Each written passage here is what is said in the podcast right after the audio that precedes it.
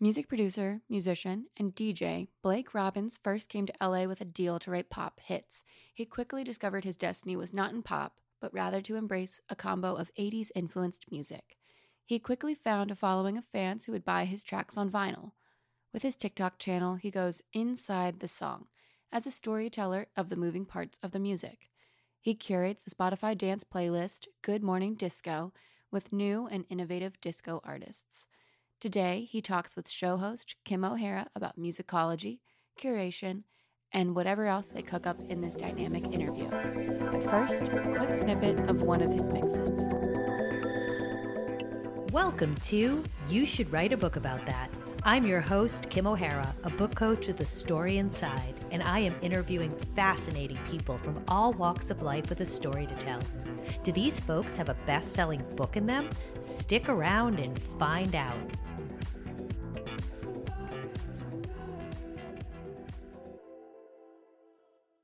It's so great to have you on the show, Blake. Thank you so much for coming on. My pleasure. Great to be here, Kim. Thanks for having me. We have a lot to talk about, so let's just jump into it. So, every song has a story, and on your TikTok channel, you dissect songs and you go really, you know, you go deep inside them. Would you call yourself a musicologist or would you call yourself a journalist? I mean, that's the question. I am a musician by training. I'm mostly a musician up until two years ago. In fact, exclusively a musician. So I would say that I'm a musicologist who, because what I make, what I actually musicologize is in a public space, especially, you know, videos that I post on TikTok and Instagram, suddenly it kind of crosses the line where, especially when there are true stories, I'd like them to be as true and factual as possible. I haven't gotten to the point where I'm actually doing reporting, journalistic investigation. I'm kind of mostly telling stories that are out there and piecing it together in a new way. But it absolutely crossed to me, especially with a breaking case like the Dua Lipa one that just came out. Since in real time, I'm kind of having opinions, I'm giving my musicological opinion and breaking it down while the case is unfolding. It absolutely has, in certain cases, been kind of journalism. so you look at songs like you know we, we we've talked about this nirvana you know something in the way and you discover the mm. isolated parts which i have now learned are stems okay so right. i've learned something new like where where do you decide which songs you're going to dive into i mean there's a million songs to dissect is this a personal preference that's really the hardest part. It's mostly personal preference. It's a little bit from the canon. I would say, like, I tend to pick songs that are classic, very well known, big songs of the past, pop songs, I should say, of the past 50 years. And we all know, I think, intuitively, but pop music in the 60s was the Beatles. Do you know what I mean? So pop music doesn't always mean uh, I think when you think about it now, you think it's what teenagers listen to. Well, back then, teenagers listened to the Beatles. So it's the Beatles, it's the Stones, it's Queen, but it's also it's Madonna and Duran Duran.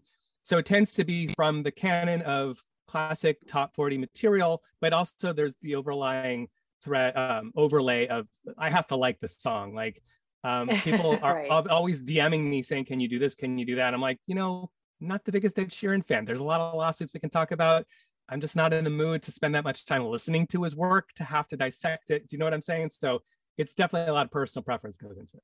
Right. And then we talked about the Foo Fighters, which is interesting because that's my favorite band. And then you talked yes. about Everlong. And you were mm-hmm. like, when we were talking, you're like, yeah, you know, it's the song is about, you know, how he was leaving his wife. I'm like, I had no idea that's right. what the song was about.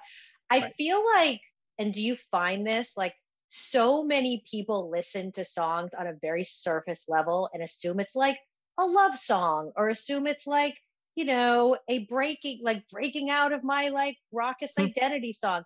And it's completely different than what they thought it was. How often do you find that? That's a really it's a really great great question. And i would say that i find that people listen to music very differently and they're listening for different things I, for example, am from the classic tradition of people that can hear a song for 30 years and never notice the lyrics because I'm just sort of listening sonically to the the whole like the gestalt of the sound for the three or four minutes of of the experience. It's and so much actually is conveyed by the choice of by musical choices that the lyrical content is often not as important. Like you think you're hearing something, but you're actually hearing something else. A lot of times that's maybe the specifics of a lyric, but you kind of Right. got the message, you kind of got the vibe in because it was a heavy guitar song or because it was kind of a, a dancey song and it's kind of a sexy vocal, even if you couldn't hear what the vocal was.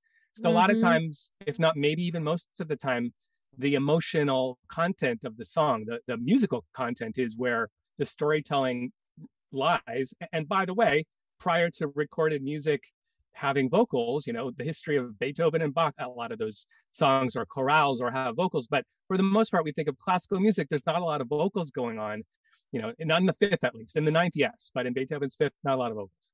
and you're t- you're t- and you're talked to through the ascent of the various orchestrated music there's actually Right. like a lyrical story that's being told through not even having lyrics so Correct. how does having this knowledge of how songs are broken down stems how does that affect you as creating music like do you have any discoveries of music that you've been like oh i'm really disappointed by that or it has enthralled you and motivated Yeah. you how sad does music make you blake That's a funny question. I like that question. I'm, I'm thinking about it. I would say that I I would say that generally my attitude about music making and music appreciation is very open. Like I, I kind of would would bristle at the idea of things like guilty pleasures and all this kinds of ways of thinking about, it, or or even mistakes. You know, part of the joy of my stem collection, I do collect multi-track stems. So I have the isolated vocals and drums and bass and guitar from like Simon and Garfunkel, Sound of Silence, you know, and, and 999 more. Part of the joy of that is listening and hearing the imperfections, hearing like Mhm. literally Garfunkel. It's he's not quite hitting darkness.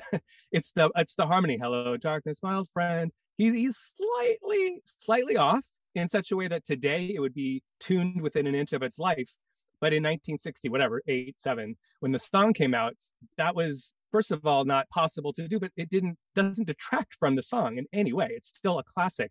So as a fan and a musician, it is heartening, if anything, to hear how the history of recorded music is filled with human moments and little clams, as they would be called, like mistakes, you know, musical mistakes or production errors. It's, if anything, heartening to know that we don't have to be perfect. And in fact, some of the most interesting songs and moments are often because there was an unexpected event or or incorrect note or something that gave it humanity that gave it the imperfect quality that it's the wabi sabi right the japanese concept of in the perfection there's a little dab of imperfection Yes, I love that. And in fact, I fell down the YouTube rabbit hole the other day. I don't even know how I ended up watching Phil Collins performing on Live Aid uh, against all odds, but I got captivated by this because he makes a mistake in the very beginning. He plays the wrong note on the piano and kind of makes a face.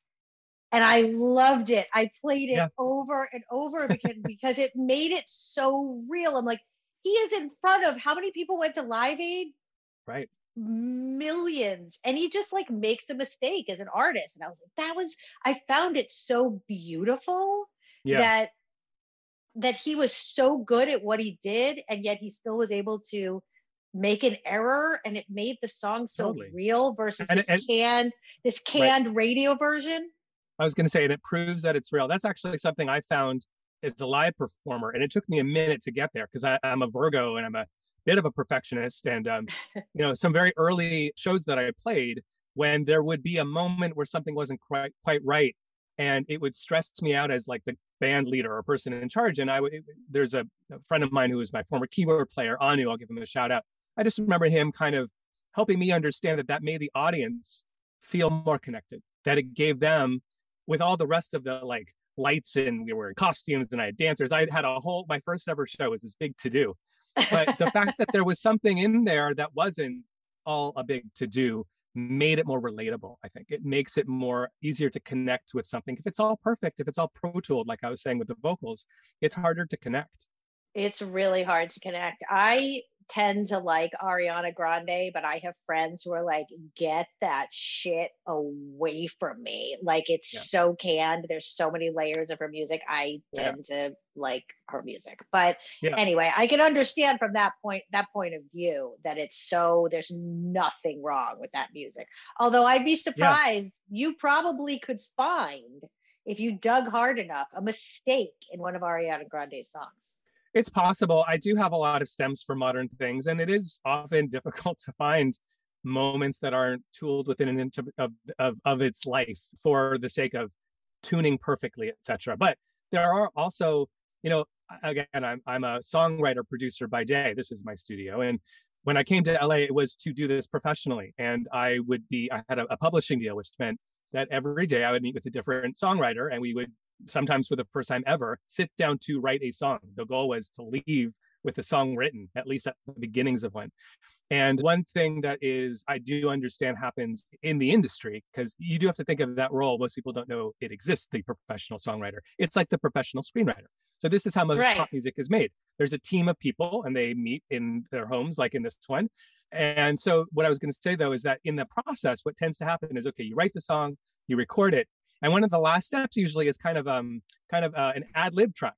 So everything's kind of like okay, we wrote the verses, we we we got the chorus, we got the harmony stacks, everything's sounding wonderful. Now I'm just going to hit play and record, and I'll give you a track where from beginning to end, whatever comes into your head, just like go crazy. And I have definitely noticed in pop music that's on the radio, whether or not I get the stems, I can tell when it's that fun track. I can tell where they did something that wasn't overthought. You know what I mean? Like that right. is a moment of pure spontaneity. The beginning of the process is pure spontaneity. Hey, blah, blah, blah, just coming up with ideas. You like this melody? Let's write some lyrics to it. The end. And then you work really hard and grind for the next 95%. And then the last 5% is, you know what, have fun again. Just put down whatever. And, and so often real gems come out of that. That's really cool. That's wonderful for people that don't know the process at all. And you've been such a part of that from, you know, creating pop songs and coming to LA to do that. So you also have a Spotify channel, Good Morning Disco, which has these, you know, beautiful, like intoxicating tracks. They're all danceable. And I know they're on your brand LUXXURY with the two X's, which I love. Hmm. How have you found those tracks? Like, what is the process of you understanding which artists to feature?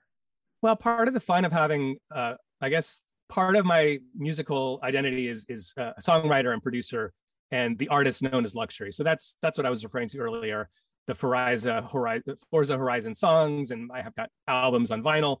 Um, but I also am a DJ, which is kind of a separate part of the musical brain, where you're you're a selector. You are choosing. You're creating a mood. You're, you know, mm-hmm. if I'm in mm-hmm. Mexico City, um, you know, prior to the pandemic, I went to Mexico five, six times a year and wow. really fun clubs in Tulum and Mexico City. And I, am hoping to go back soon. But, you know, if it's Tulum on a Saturday afternoon, that's different from Mexico City on a Friday night. So it's you're setting the vibe, you're setting the tone, your the geography matters a little bit too. You know, sometimes it's a cool club, quote unquote, sometimes it's not. So part of the DJ part of my brain is just over time kind of being like, this tempo, you know, this is kind of a like 3 p.m. tempo. This tempo is a 3 a.m. tempo. And it's, it. it's, all the way down the line. It's tempo, it's um, the production. Is it a, a, female singer? Is it a male singer? Um, is the song a simple thing that is repeated and kind of comes and goes like a dub? Or is it a full wall to wall vocal song with verses and choruses? And you'll never not hear somebody singing it. So part of the fun of the DJ part of my brain um, which maybe you can hear in the passion in how I'm answering your question as I'm, I'm yes. get back to it. I, I'm I want to go back to Mexico. It's been two years. Um, is you know it's not something that's um, you're building it's a little ineffable. Lists. It's a little ineffable. Well, you're taking them on a journey. You know, like that's what I felt when I listened to your Spotify list. Is if I was at a club, you know, and I haven't seen a lot of name DJs. I've seen Paul Oakenfold and um, you know, uh, when you go to Mexico, let me know. Like I, I, I love traveling for DJs, but like it, it does feel like they're taking you on like a storyline or a journey right. with someone else's music.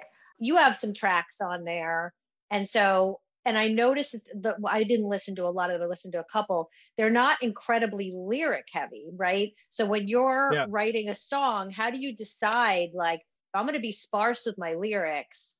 How do you decide like what's the line that I want to land to tell That's a- people? Yeah, I, that's a great question. I would say that I my first album, which I'll show it to you. This is my my first album for all you for all the listeners in Podcastville. It's um it's called It's, he's, whole, von he, he's, he's, he, if you can't, if you're listening to us on Apple the Last or what you it's he, Yeah. he, he, he's in a white suit with a massive, is that a condor? it's it's What- some sort of it's some It's sort of large bald bird. eagle. Yeah. So these these are all love the bird references.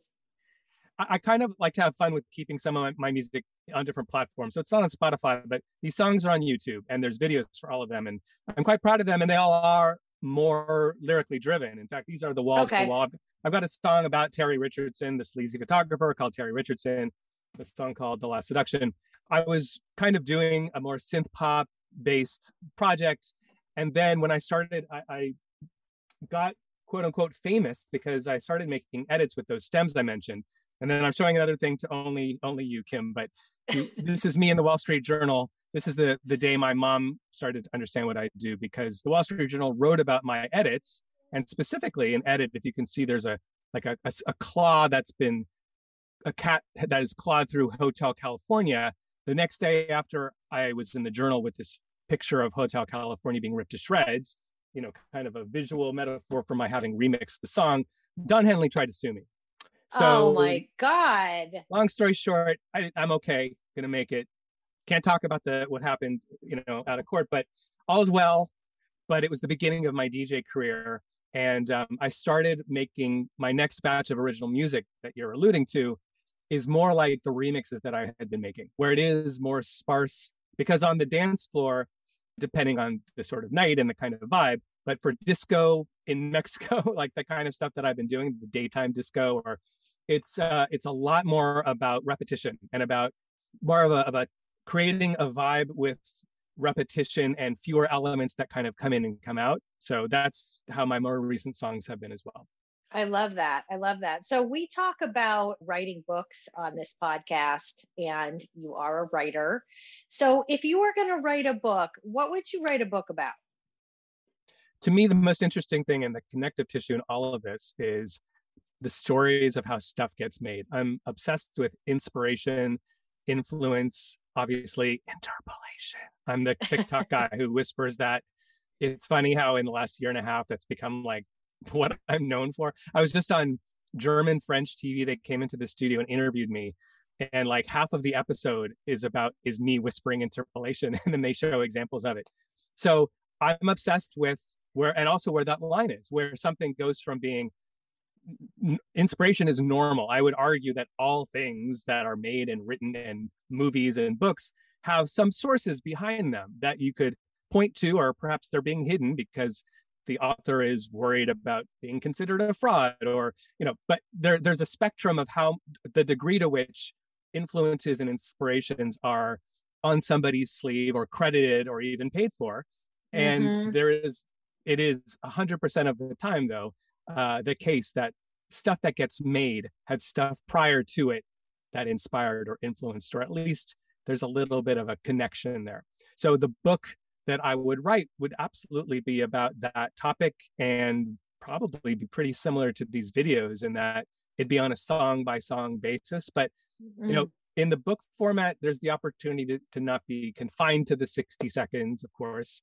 right. and that's where some of the stories like i have probably a hundred you know in my notes like tiktoks i've started to write that i haven't shot yet because they're too complicated so the ones Mhm. about like oh gosh the malcolm mclaren connections that's its own book malcolm mclaren was the sex pistols manager and then he managed adam and the ants but then he stole the ants from adam ant and he formed the band bow wow wow and then he did this hip hop record. There's like none, and then he did the original Vogue song that Madonna a little bit ripped off. So you there's a whole there's a chapter about Malcolm McLaren that I can't fit into one video about Malcolm McLaren.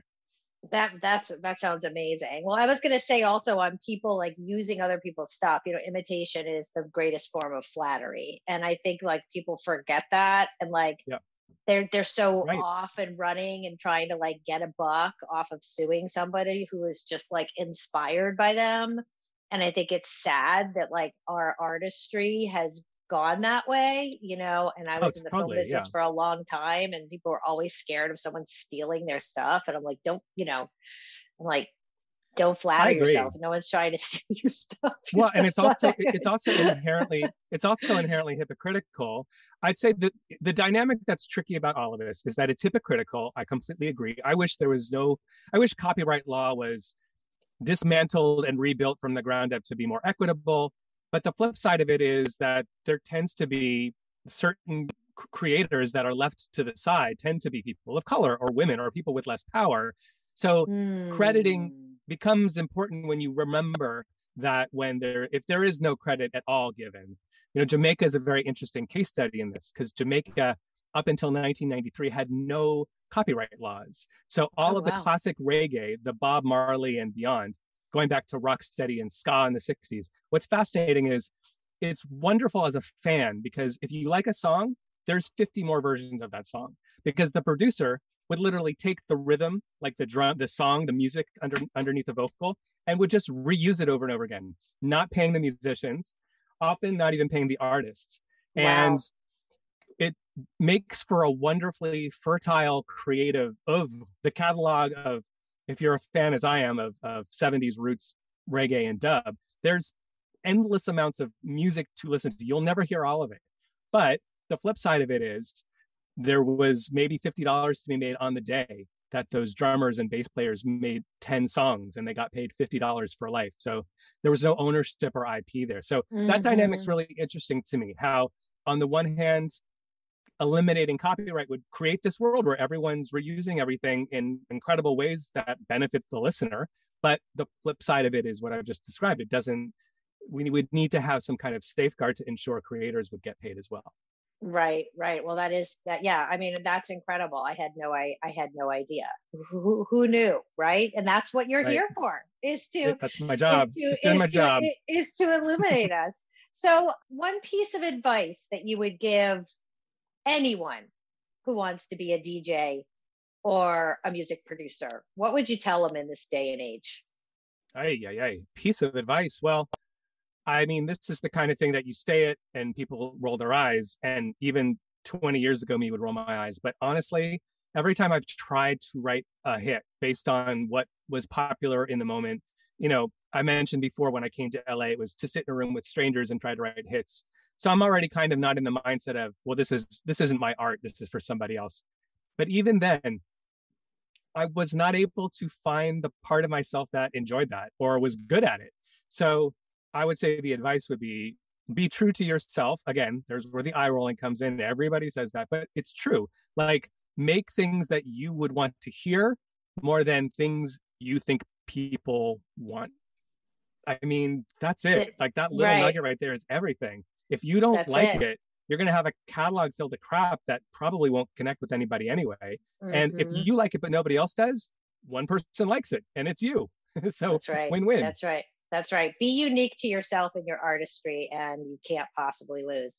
Well, thank you so much for coming on the show today. I really, I really appreciate it, and I, I've been mesmerized by the changing lights in the back. My pleasure. It's been fun talking to you. All right, Thanks have a good having one. All right. Thank you. You've been listening to You Should Write a Book About That. If you enjoyed our episode, tell a friend to listen, subscribe or review on iTunes, Stitcher, Castbox, Spotify, and Pandora, or wherever you listen to podcasts.